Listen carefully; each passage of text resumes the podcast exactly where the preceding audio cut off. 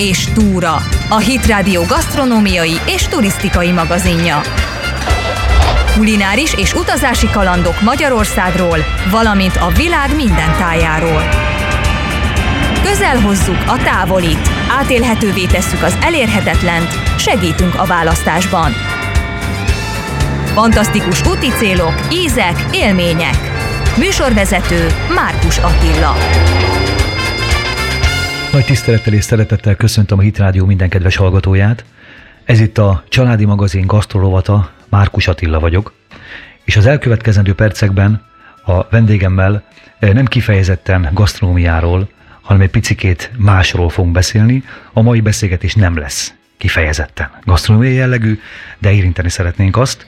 A mai beszélgetésünk fő témája az utazás, vendégemet, akit ma nem pásztori minőségében, még csak nem is közgazdászi mi voltában, hanem civil emberként köszöntöm. Bohágy Zoltán a vendégem, és ővele fogunk beszélgetni arról a nyáron történt olaszországi utazásáról, amiről nekem már korábban nagy élménnyel beszélt, úgyhogy szeretném Zoltán, hogyha beavatnánk ezekbe az élményekbe a hallgatókat is, és valahogy elragadnánk őket ezzel az élménnyel. Én is köszöntelek, és a hallgatókat is köszöntöm így civilként. Zoltán, tudom, hogy Nápolyban jártál a nyáron, és azt beszéltük meg, hogy erről beszélsz nekünk, Nápolyról kulturálisan, természetesen, mint mondottam a bevezetőben, gasztronómiai jellegű érintettsége is lesz a beszélgetésünknek, de minden bizonyal kevés.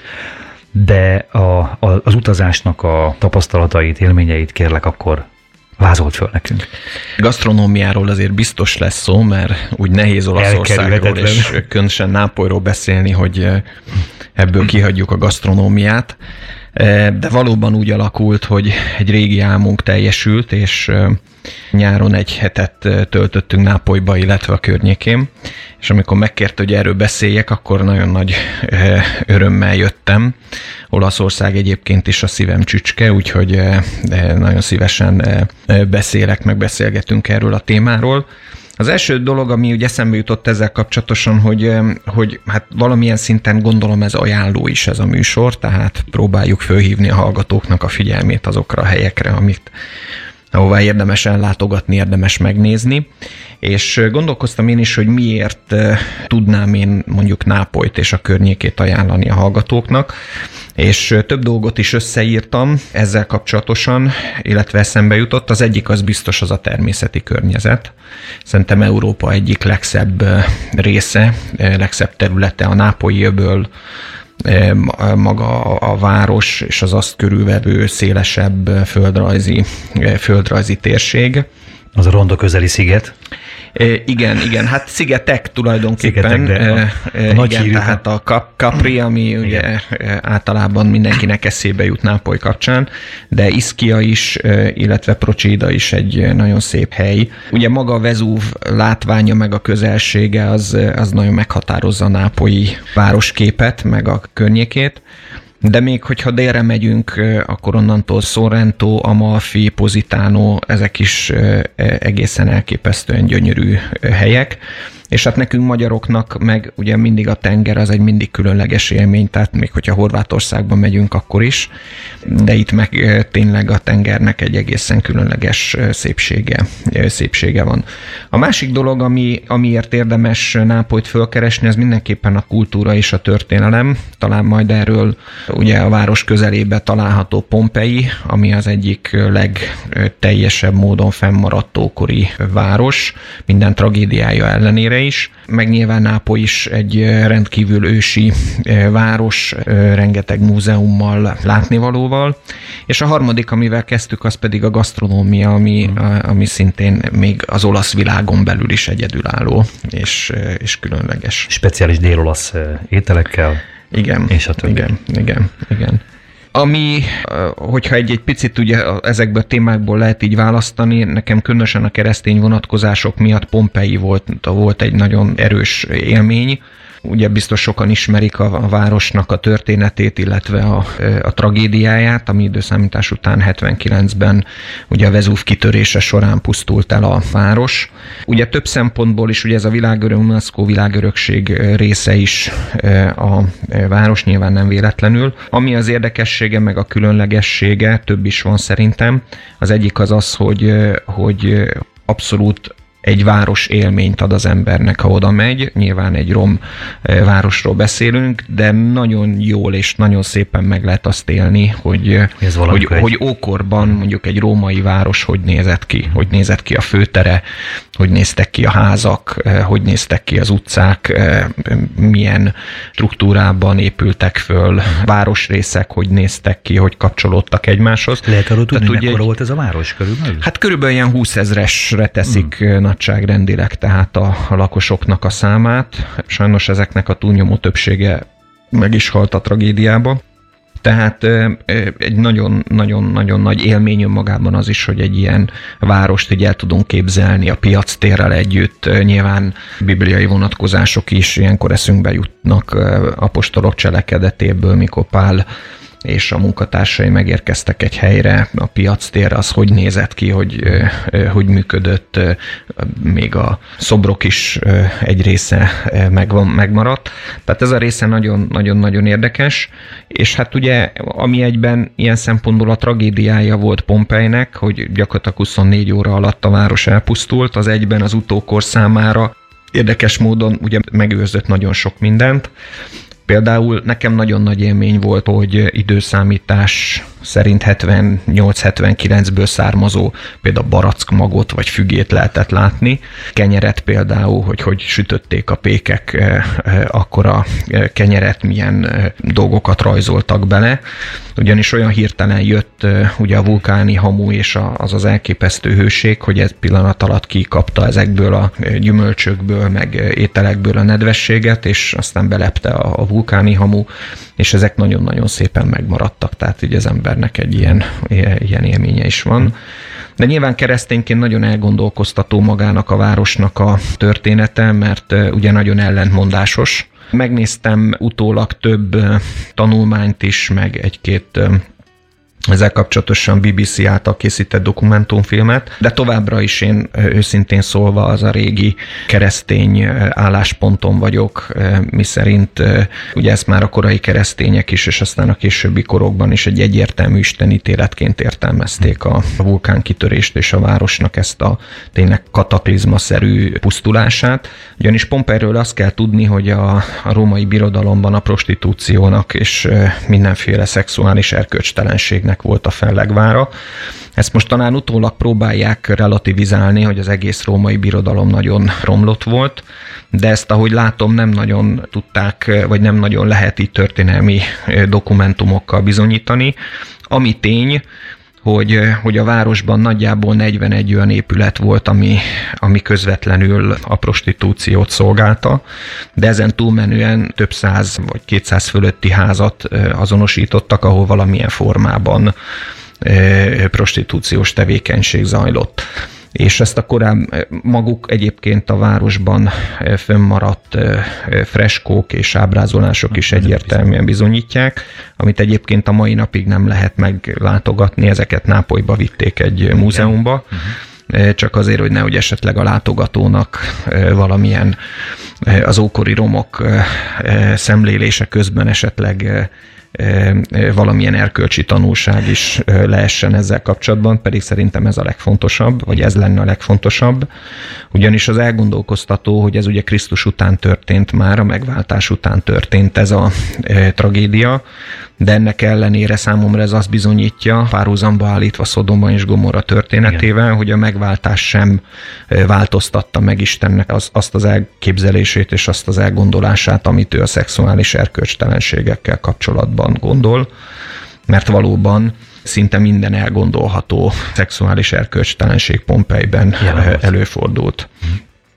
Úgyhogy ez mindenképpen egy óriási szellemi tanulság és morális tanulság lenne, hogyha az a több mint az egy millió nem. ember, aki, aki ellátogat Pompejbe, ezzel a tanulsággal tudna onnan hazajönni. Sajnos nem egy ezzel. Millió több mint egy millióan látogatnak. Ez, ez tehát, lakosságának a Tehát elképesztő, igen, igen, tehát nagyon nagy tömeg van, nyilván érthető módon csak hát pedig ez fontos lenne, mert én azt gondolom, hogy ez, én megnéztem úgy a magát a, a vulkán kitörését is, meg annak a körülményeit, meg ahogy ez az egész történt, van az egészben egy, egy, egy ítéletszerűség.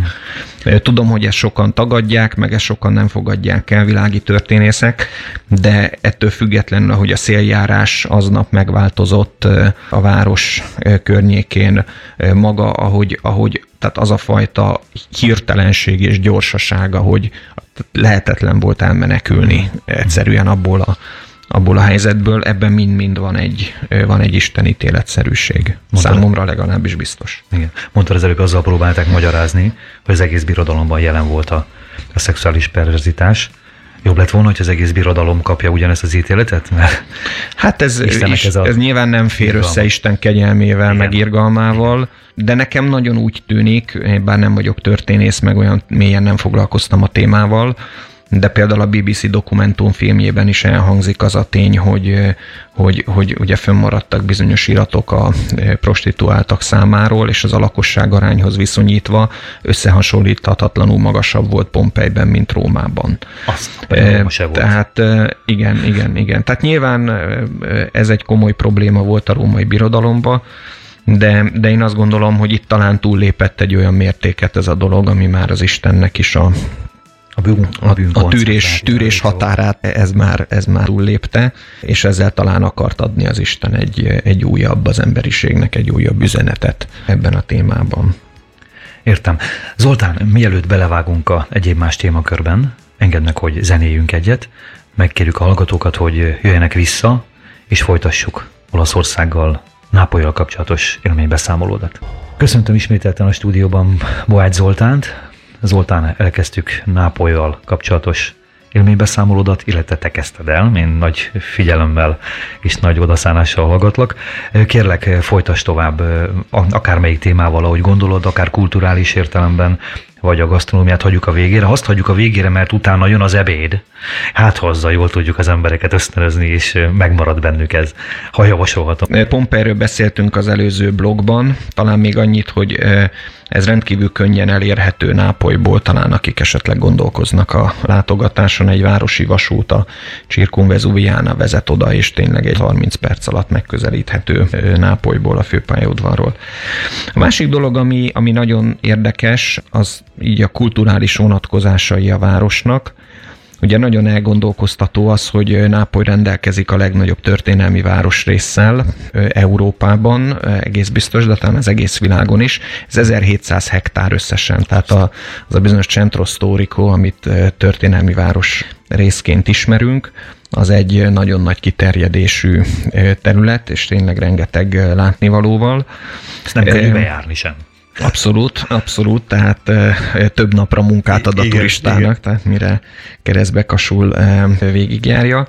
Ami nekem még nagyon érdekes élmény volt, az, az, az maga a zene, ami, ami nekem nem volt annyira világos, hogy mennyire Nápoly Európa zenei központja. Például ugye a 16. században ott jöttek létre az első zenei konzervatóriumok Európában, és a 17. században is a zeneképzés központja volt Nápoly, és olyan híres zeneszerzők működtek itt, mint Bellini, Donizetti vagy Rossini, és, és hát ugye biztos sokan hallottunk a nápolyi dalról, aminek az egyik leghíresebb része, vagy egyik leghíresebb darabja, ugye az Oszóle Mio. Oh, Ez nem a, kérlek, hogy énekel el. Szerintem jobban járnak a hallgatók, ha nem teszem. Okay. Ez az 1800-as évek végétől terjedt el a, a, a nápoi dal, ami, ami, amit általában férfi énekes énekelt, tipikusan nápoi dialektusban. Uh-huh és ez egy ilyen műfaj, műfaj, műfaj teremtődött ezzel. Egy nagyon közkedvelt és nagyon ismert műfaj. Több dalt én is meghallgattam kint, ami a, a Canzone Napoletana kategóriába tartozik, és tényleg nagyon-nagyon szép dalok. Nagyon érdekes egyébként, hogy ha már itt a, a, a dalnál, meg az éneknél tartunk, hogy szintén Nápolyi volt az első igazából ünnepelt sztár tenor a világban, az Enrico Caruso. Mm. Ő volt az első ilyen opera énekes celeb, lehet mondani a korban, ugye század elején élt, 20-as években meg, és nápolyi születésű volt ő is, de egyébként nem Olaszországban, hanem inkább az Egyesült Államokba futott be. Ott vált igazán, igazán nagy tenor énekes, és hát egyben ünnepelt celeb és sztárrá. És nagyon érdekes egyébként, hogy az ő emlékére írt egy zeneszerző a 80-as években egy, egy dalt. Lucio Dallának hívták ezt a zeneszerzőt és énekest, és ő írt a Caruso emlékére egy gyönyörű szerelmes dalt, ami szerintem az egyik legszebb az olasz zenei, világból. zenei, zenei világba. Tivoio Tanto Bene Assai, ez a dalnak a, a neve. Hát csak Caruso néven ismerik. Ugye ez egy érdekes, érdekes vonás. A másik, amire, ami nagyon föltűnt, pont a belvárosba sétálva, egy másik tipikus nápolyi több évszázadra visszamenő és a kultúrával összefüggő szokás, ezek ugye a betlehemeknek a hmm. faragása. Na, nem csak nálunk van? Ezt nem csak nálunk van, hanem ott viszont ennek nagyon-nagyon mély gyökerei, meg hagyományai vannak 17.-16. századra visszanyúlóan. Ugye ez alapvetően templomi műfaj volt, tehát a templomokat próbálták ilyen betlehemekkel díszíteni. Aztán ez ugye az évszázadok során ez úgy változott, de a mai napig is megmaradt, tehát van egy utca Nápolyba, belvárosba, ahol végig sétálva az utca mindkét oldalán ilyen mindenféle jeleneteket, betlehemi jeleneteket faragó. Hát ez, egy, ez is egyfajta műfaj ott, amit mm. nagy előszeretettel, előszeretettel gyakorolnak. Mondom, egy kulturális látványosság itt a városban, amikor ezek megjelennek az utcán. Igen, és akkor igen, ezt így... igen. Uh-huh. Mondjuk keresztényként egy kicsit az ember egy ezt furcsálja, hogy ez miért ilyen, miért ilyen dolog, de, igen. de hát sőt, állítólag a, a hagyományok szerint ebben a 20. században, 19. században nem csak maguk a fafaragó művészek vettek részt, hanem hát ez komoly, ezeket a kompozíciókat ki kellett találni, részt Igen. össze kellett rakni, tehát ebben, ebben komoly más színházi, meg egyéb szak, irodalmi szakemberek is részt vettek, hogy ez ugye egy Betlemnek az értékét, most hogyha csak egyébként ott az istálló, meg ott van a jászol, meg stb. az most önmagában semmi, hanem minél kreatívabban és színesebb jelenetet kell kreálni mögé, mert attól, attól, működik, aha, a, attól aha. működik a dolog. Zoltán, itt ezeken a utcai jelenetek során gondolom meg megijesztetek, bebetírtetek egy-két vendéglátóhelyre. Van valami olyan maradandó élményed, amire ma is így megjelenik képszerűen előtted, hogy bementem egy helyre, jól nézett ki, szép volt, megragadó, kedvesek voltak a vendéglátósok, és egy nagyon jó tettünk. Van ilyen Sőt, több is van. Több is, több, van. több is van, de ha egyet Mertem kell emelni, az mindenképpen az a spanyol negyed volt. Ugye van Nápolyban egy úgynevezett spanyol negyed, uh-huh. ugye a spanyolok is egy jelentős időt eltöltöttek Nápolyban, és miatt egy, egy negyed ezt a nevet meg is kapta. És hát ott nagyon-nagyon különleges tengeri ételeket ettünk, úgyhogy ez ilyen szempontból ez... Spanyolos olasz ételek voltak, vagy olaszos spanyol ételek? Nem, ezek olasz ételek, tehát olasz olaszok, csak a, csak a maga el. a város, uh-huh. város rész, az, uh-huh. azt spanyol negyednek hívják, Értem. és ez úgy a hangulatában, meg minden uh-huh. úgy, úgy látszik. Egyébként ami érdekes, hogy hogy, hogy egy kicsit úgy a város megosztja a turistákat, az a tapasztalat, mert elsőre egy picit melbevágja az embert az a fajta tényleg mediterrán lazaság, uh-huh. eh, ahogy az emberek az életet élik, ahogy közlekednek, ahogy járnak, vagy ahogy egyáltalán házak kinéznek, ami sokszor össze van grafitizve, meg, meg rendetlenség, meg stb. Hát én csak Igen. így okay. jó, némi eufemizmussal okay. mondom lazaságnak. Igen de, de, de meg kell mondjam, hogy aki viszont ezen túl tudja tenni magát, és, és együtt tud ezzel élni, annak nagyon nagy élményt jelent a város, az a forgatag, az a, az, a, az, a, az, a, az egész különleges dinamizmus, a, a, városnak az a lüktetése, ami, ami van Nekünk is kellett egy-két nap körülbelül még ehhez hozzászoktunk, és utána nem is nagyon akartunk kimenni őszintén szólva, szóval csak jártuk az utcákat. Hát ugye a gasztronómiára visszatérve, amit kérdeztél, Hát ugye, ami először mindenkinek eszébe jut, az nyilvánvalóan a pizza, Igen. és hát nem is nagyon lehet emellett elmenni. Ami nekem nagy élmény volt, hogy tényleg több száz éves pizzériákat láttunk, meg is látogattunk, be is mentünk egyikbe, egyikbe másikba. Ezek tényleg nagyon-nagyon régóta működnek, és hordozzák a, a nápoi pizza készítésnek a hagyományát, mint ugye, a, mint ahogy az a pizza szülőhelyéhez illik is. Ugye a, a születésnapjának, az pizzának azt hagyományosan 1889-nek tartják, ugye akkor készített egy Raffaele Esposito nevű pizzasütő, első Umberto király és Margherita di Savoia részére egy olasz nemzeti színeket hordozó pizzát, ami ugye a paradicsomnak a piros színe, Igen. a bazsalikomnak a zöld színe, és a sajtnak a fehér színe adta ezt így össze. És ugye ez hagyományosan ugye a közismert margherita pizza, ami ugye Nápolyban mai napig is a legközkedveltebb pizza, ugye ez innen, innen származik. A, amit az olasz barátom itt Budapesten mondta, hogy ahol mindenképpen el kell menni, és ezt nem szabad kihagyni, ez ugye az Antica Pizzeria da Michele, amit rögtön az első az volt, hogy megérkeztünk, hogy fölkerestük ezt a, ezt a pizzériát, de engem egy kicsit úgy elijesztett az az óriási tömeg és sor, ami előtte volt Igen? délután talán Engem. este 5 óra, 6 óra körül. Ha? Úgyhogy végül is úgy döntöttünk, hogy a vele pont szemben lévő másik pizzériába megyünk be. Nem volt az nem se volt üres egyáltalán, tehát pont sikerült ugye azt uh-huh. találni, de egyáltalán nem bántuk meg, uh-huh. tehát, tehát az is nagyon jó volt. Abszolút, abszolút kitűnő, kitűnő volt. Ha már itt a pizza műfajnál tartunk, akkor van ennek egy sajátos nápolyi verziója, ez a pizza fritta, az a sütött, olajban sütött, töltött pizza. Ezt is volt szerencsénk megkóstolni ez a street food, nem? Úgy, vagy... Street food, igen, de egy tipikus nápolyi műfaj, tehát uh-huh. ez általában ez a pizza, ez ricottával, sonkával, szalámivel van, van megtöltve. Ugyanaz a tészta? Igen, igen, igen, igen, és olajban van kisüt, kisütve az a érdekessége. Nagyon-nagyon-nagyon-nagyon finom. Tehát, uh-huh. És kapsz egy zsírpapírt, uh, benne így ez a... Igen, igen, és igen. Akkor, hát aha. aki a kalóriára figyel, azt, azt, azt, azt most azt felejts el, tehát, mert nyilván az nem, nem erről szól. De ami, ami, ami nagyon-nagyon érdekes, és ami engem meglepett, hogy például szintén tipikus nápolyi étel a pacal, Uh-huh. Nem abban a pörkölt formájában, ahogy azt mi készítjük, készítjük hanem a főtt formában, Igen. és citrommal és salátával fogyasztva. A tengerparton több ilyen pacal készítőt láttunk, és lehetett látni, hogy népszerű a műfaj.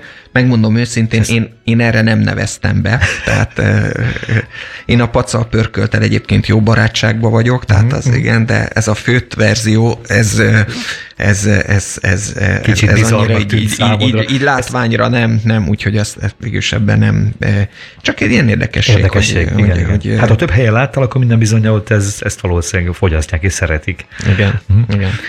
Hát ugye a, a nápolyi konyhának egy másik különlegesség, hogy egy Nápoly nyilván kikötőváros, tehát ebből rögtön adódik, hogy a, a tengeri ételek azok egyrészt könnyen hozzáférhetőek, meg nyilvánvalóan részei a, a konyhának. Amit általában kiszoktak emelni, az ugye a kagylós spagetti, uh-huh. ami egy ilyen, szintén egy ilyen tipikus helyi, ezt is kipróbáltuk, tényleg nagyon-nagyon nagyon finom és különleges.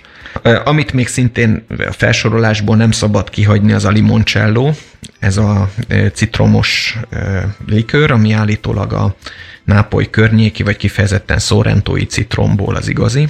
Uh-huh. Mi bementünk egy ilyen limoncello készítő kis manufaktúrába, és Aha. ott elmagyarázták, hogy hogy készül. Citromhéjból készül egyébként, alkohol hozzáadásával a, ez a likör. likör.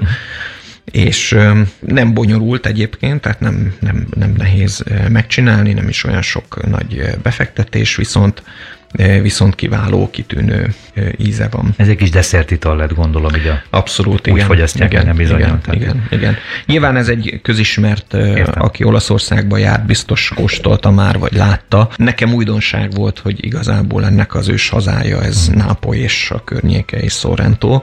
Voltunk Sorrentóba is, ott meg minden második üzletben limoncellót lehetett venni valamilyen kiadásban, valamilyen külön, vagy egy különleges üvegben, vagy ízesítésben, vagy ez olyan, mint Horvátország a fügepálinka, ami egyébként szintén elikör jellegű egyébként. Igen. Nem tudom, tudod-e, hogy ott, ott is úgy készítik.